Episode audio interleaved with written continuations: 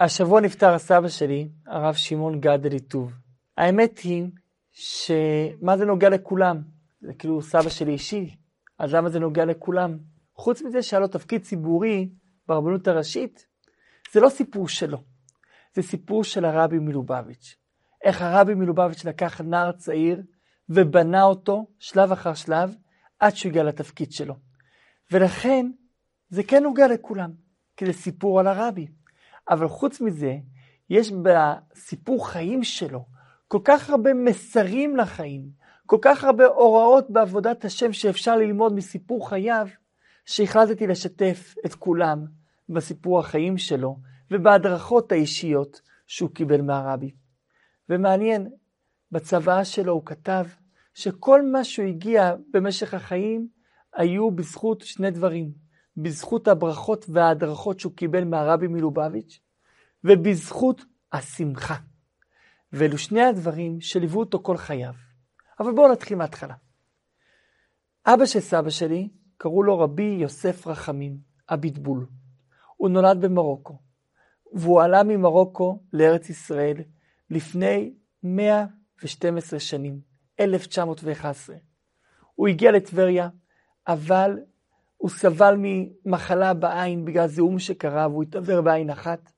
לאחר מכן, בגלל הרעב, הזיהום התפשט לעין השנייה והוא התעוור בעין השנייה, והוא נהיה עיוור לחלוטין. זה לא פגם בשמחת חייו, הוא אדם שמח. הוא היה תלמיד חכם. הוא היה קונה הרבה ספרים, ולומד את הספרים האלה על ידי כך שיהיו אנשים שבאים וקוראים לו. הוא חזר למרוקו והתחתן עם בת אחיו, כנהוג באותם שנים, להתחתן עם בנות המשפחה. הוא התחתן עם האחיינית שלו, הרבנית שושנה, שהייתה אישה מיוחדת מאוד, זכיתי להכיר אותה. היא נפטרה כשהייתי בן 20. הייתה אישה גדולה, אישה ענקית, עסקנית גדולה, גבי צדקה. הם התחתנו ומיד חזרו לארץ ישראל, והתיישבו בירושלים העתיקה, בחצר חכם שמעון יחזקאל, אחיינו של הבן איש חי, ברחוב חב"ד בעיר העתיקה בירושלים. נולד בן, בת והילד השלישי, סבא שלי, הרב שמעון, שנקרא על שמו של שמעון יחזקאל, חכם שמעון יחזקאל, שהם היו אצלו בחצר. השם המלא של סבא שלי זה הרב חיים שמעון גד, אבל חיים נוסף לא רק בשנים המאוחרות יותר, כשהוא נחלה וברוך השם עברי, כמו שנראה בהמשך. הסבא למד בתלמוד תורה בעיר החדשה, הוא היה הולך כל יום ברגל מעיר העתיקה לעיר החדשה. הוא היה מלווה את אבא שלו, שהיה סגי נאור, היה עיוור. היה מלווה את אבא שלו ללימוד, לתלמוד תורה, לישיבת בית כל, ישיבת המקובלים, שם הוא היה לומד ומתפלל. הוא היה מלווה אותו תמיד. וכשהגיע לגיל 11, התחילו לנשוב רוחות זרות בעיר העתיקה בירושלים. הלגיון הירדני התחיל לתפוס עמדות. התנועות השונות התחילו גם כן לעשות בקרב הנוער פעולות רבות. כוחות ההגנה, כוחות האצ"ל, התחילו להגן על האזור של ירושלים, לא היה אפשר ללמוד. נערים רבים הסתובבו בחוסר מעש. והסבא גם כן התחיל להסתובב כמו כל הילדים, היה ילד בן 11. אימא שלו ראתה את זה, לקחה אותו, אמר לו בוא הולכים לישיבה. בגיל 11? כן. נסעו לאוטובוס הישן, נסעו לתל אביב, מתל אביב לחדרה, ונכנסו לישיבת נוברדוק אצל הרב אלחנן פרלמוטר עליו השלום. ושם הסבא למד בישיבה. ובשנת תשי"ג, 1953, הוא רצה לעבור לישיבה גדולה, הוא כבר היה בן 16. ואז הוא התלבט לאיזה ישיבה ללכת. זה כבר היה אחרי קום המדינה. וזה היה כבר אחרי שנתיים שהוא לא היה בבית שלו, והוא הגיע לבית שלו, הוא גם לא ידע איפה הבית, כי הוא, העיר העתיקה מאז פונתה. אז הוא הלך לבית חינוך לעברים, שם אבא שלו עבד, ופשוט עקב אחריו עד הבית, וככה הוא ידע איפה הבית. אבל כשהגיע לישיבה גדולה הוא התלבט, התלבט. ואז הוחלט ללכת לשאול את הרב אלימלך בר שאול, רבה של רחובות. הרב בר שאול הסתכל עליו ואמר לו, אתה יש לך נשמה שמחה, נשמה חסידית, לך לחב"ד. הוא הלך לישיבת חב"ד בלוד. הישיבה הזו הייתה בפרדס, ושם חייו השתנו. הוא נקשר מאוד למשפיע הרב שלמה חיים קסלמן, משפיע ישיבה, והוא נקשר מאוד מאוד מאוד לרבי מלובביץ', שסך הכל שנתיים קודם קיבל על עצמו את עול הנשיאות ביום י' לחודש שבט. שמה הוא פרח בישיבה. אבל באותו זמן הייתה תקופה קשה בארץ ישראל, תקופת הצנע.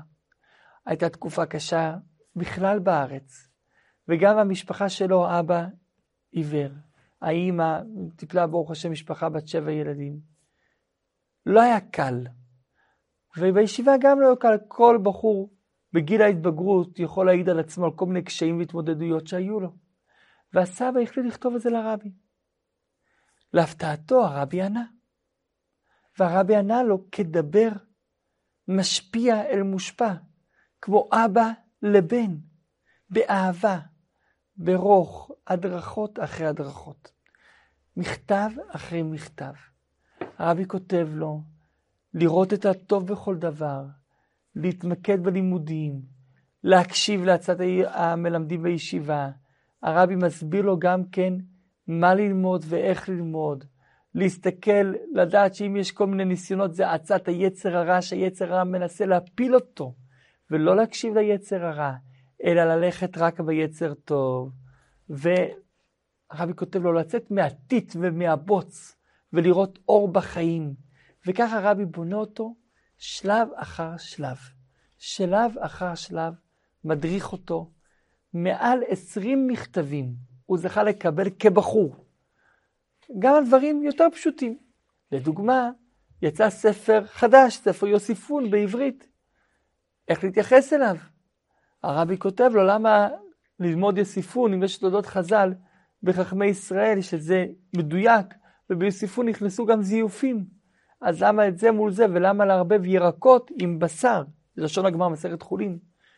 או איך נוהגים בקריאת שמע שעל המיטה. כל מיני שאלות שהרבי פשוט הדריך אותו.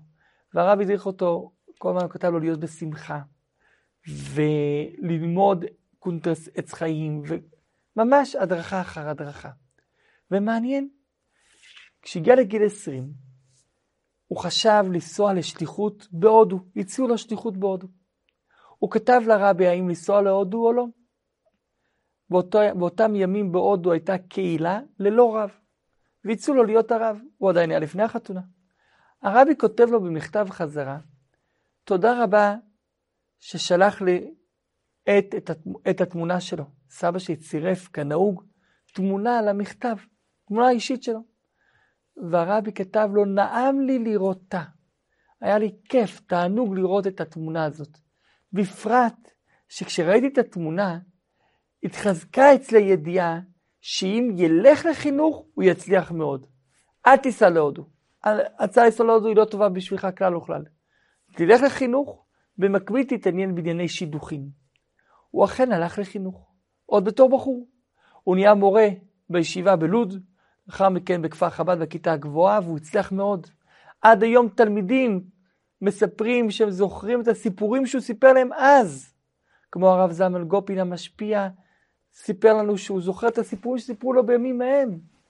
כי זה, דרך הסיפורים הוא הכניס את תולדות עם ישראל, את הידע וההיסטוריה היהודית. וגם על זה הרבי כתב לו מכתב מיוחד על כך. והרבי כותב לו על החינוך, שזכות החינוך תעמוד לו תמיד. ולהשקיע את עצמך בחינוך במסירות. וככה הוא עשה. ואז הציעו לו את השידוך עם סבתא שלי, שתהיה בריאה. והרבי לא ענה. הסבא שלי לא הסכים לסגור את השידוך. הוא כתב עוד פעם לרבי, ואז התברר שפשוט המכתב לא הגיע עם בעיות הדואר, אז הרבי שלח מברק מהיר עם ברכה לשידוך, והשידוך קם ונעשה. החתונה הייתה על חשבון הרבי. מה הכוונה? סבא שלי לפני החתונה היה כותב לרבי תמיד. הוא כתב לרבי שאין מי שישלם את החתונה. כי אבא שלו היה עיוור ואימא שלו הייתה משפחה ברוכת ילדים, וגם הצד השני משפחה ברוכת ילדים שבדיוק עלו ממרוקו. והרבי כתב לו לא לדאוג, הקדוש ברוך הוא ידאג לך, הכל בסדר, לא לדאוג, תמיד השם יסדר את הכל. במקביל הרבי הורה למנהל הישיבה לעשות את כל החתונה על חשבון חב"ד, על חשבון הרבי, כולל דירה ורהיטים לשנה ראשונה. וכך היה, החתונה הייתה בישיבה עצמה. חתונה שמחה, רקדו בחתונה. ואחרי החתונה מיד סבא וסבתא עברו לגור בכפר חב"ד, ושם הוא נהיה מורה. ולאחר שנה הם עזבו את הכל, ועברו לשליחות. אותם ימים השליחות של הרבי הייתה לפתוח בתי ספר. הם עברו לשליחות, ואז הרבי הדריך אותו איך להיות מורה טוב. לחשוב על הילד, לא לחשוב על עצמך במסירות ובנתינות על הילד.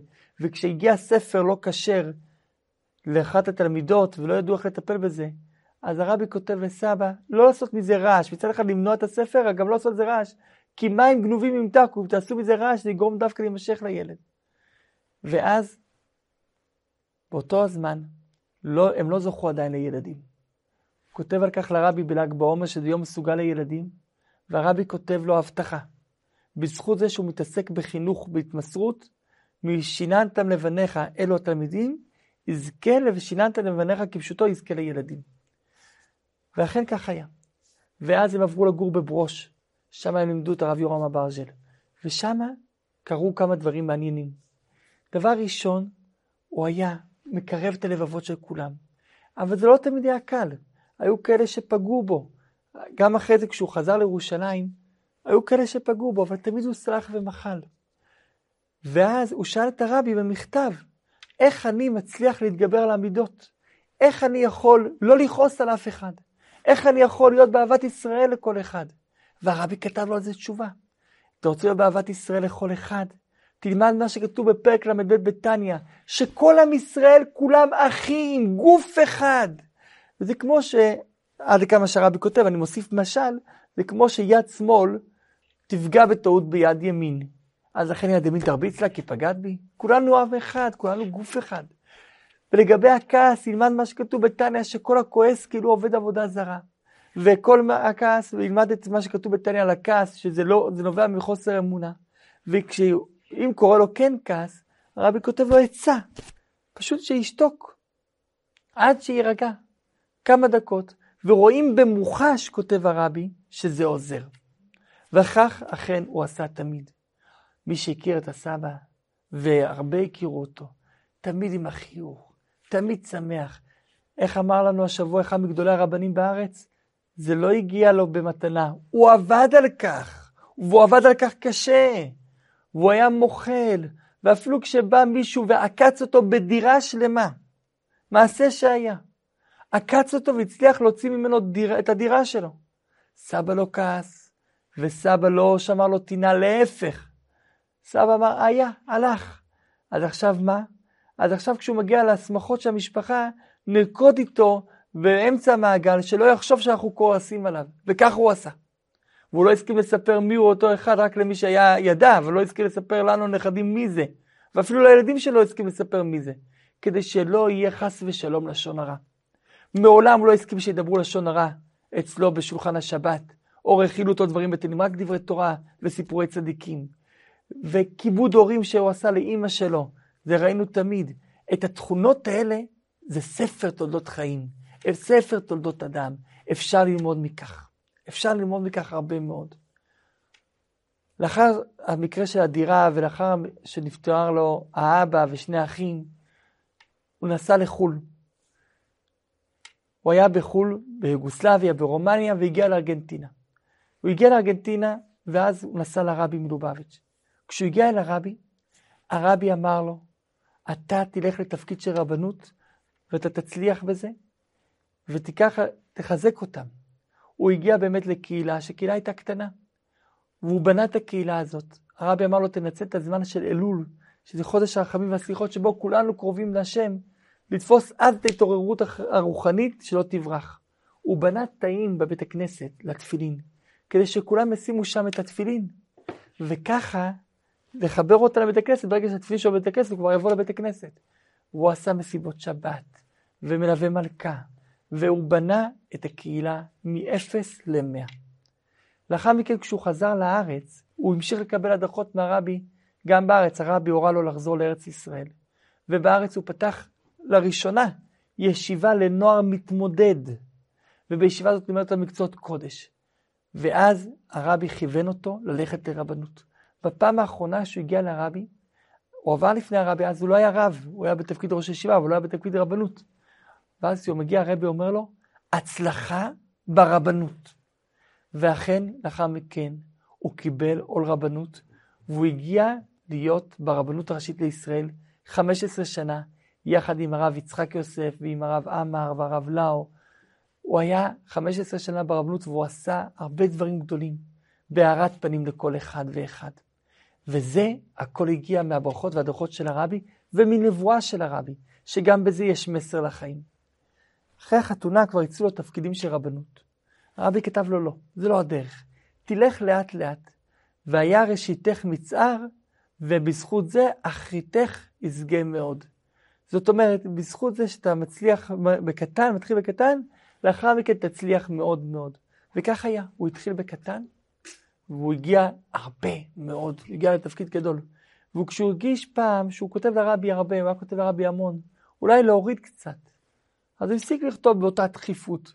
אז במכתב הבא הוא לא כתב לרבי, רק פשוט לא כתב באותו תמידיות. אז הרבי כותב לו, למה אתה לא כותב לי?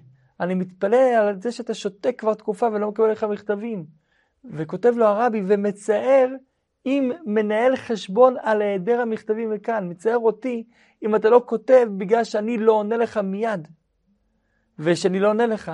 ואני עמוס על טרדות והתלאות וכולו. לצערי יש לי הרבה טרדות ותלאות. ככה רבי כותב לו אישית. זה גם מסר אלינו. רבי אומר, אתה צריך לכתוב לי, גם אם אני לא כותב לך. זה מסר בכלל בעבודת השם. כל יהודי מרגיש, למה אני צריך להתפלל אם לא תמיד אני רואה את הישועה מיד? צריך להתפלל להשם תמיד. בעזרת השם גם נראה את הישועה, נקבל את התשובה מיד, אבל תמיד צריך להתפלל להשם. כל יום חברותות של שעות לימוד. רמב"ם, הוא זכה להיות שליחו של הרבי, לעשות סיום הרמב"ם במצרים במשך 14 שנה. והוא תמיד היה אומר ללמוד את ספר הרמב"ם. וזה גם מסר אלינו, כמה שאתה אדם עסוק, כמה שאני אדם עסוק, לא לוותר על לימוד תורה יומי. היה לו כל יום חברותות חמש שעות לימוד. וזה מסר אלינו, כמה שהיה עסוק, הוא למד. כולנו עסוקים וללמוד, ללמוד תורה. והעיקר, וזה היה המוטו שלו תמיד, שמחה. עם שמחה אפשר לצאת מהכל. עם שמחה אפשר להתרומם מהכל. הוא היה אומר תמיד, נולדתי בחודש אדר ביום חג הפורים, וזה המסר שלי לכולם, להיות שמחים. כי השמחה יכולה להוציא את האדם מהמקומות הכי נמוכים שהוא נמצא. זה לא שהיו לסבא שלי חיים קלים, היו לו חיים קשים בהתחלה. היו לו שני אחים שנפטרו, אח אחד היה רב גדול מאוד, שהיה אבי המשפחה. אבא שלו נפטר צעיר, והוא עבר את סבא שלי תאונת דרכים קשה מאוד, גם אח שלו עבר תאונת דרכים קשה, ועקצו אותו בכסף, ועם זאת תמיד עם החיוך על השפתיים. תמיד עם החיוך, תמיד עם המסר המעודד לכל אחד, תמיד עם המסר. אז זה לא סתם סיפור על הסבא, מה שסיפרתי עכשיו. זה סיפור לכולנו. כולנו יכולים לקחת את המסר הזה, שגם אם קשה וגם אם יש לנו איזה קושי פה, קושי שם, להיות בשמחה. השמחה תוציא אותנו מהקושי. השמחה תגרום לנו להתעלות על הקושי. השמחה תביא אותנו לגבהים ולהאיר פנים לכל אחד. הוא היה בבית הכנסת מחפש את האנשים הכי מסכנים, לעודד אותם, לא את האנשים המכובדים. תמיד בבית הכנסת היה ניגש לאלה שאף אחד לא ניגש אליהם. תמיד היה הולך לכל הקבצנים וקורא להם, נותן להם שטרות, שירגישו טוב, שיהיו שמחים, שירגישו מכובדים. זה גם מסר אלינו. לתת יחס לכל אחד, לתת דוגמה אישית לכל אחד. בעזרת השם, שנזכה בקרוב ממש לתחיית המתים בגאולה האמיתית והשלמה, בקרוב ממש.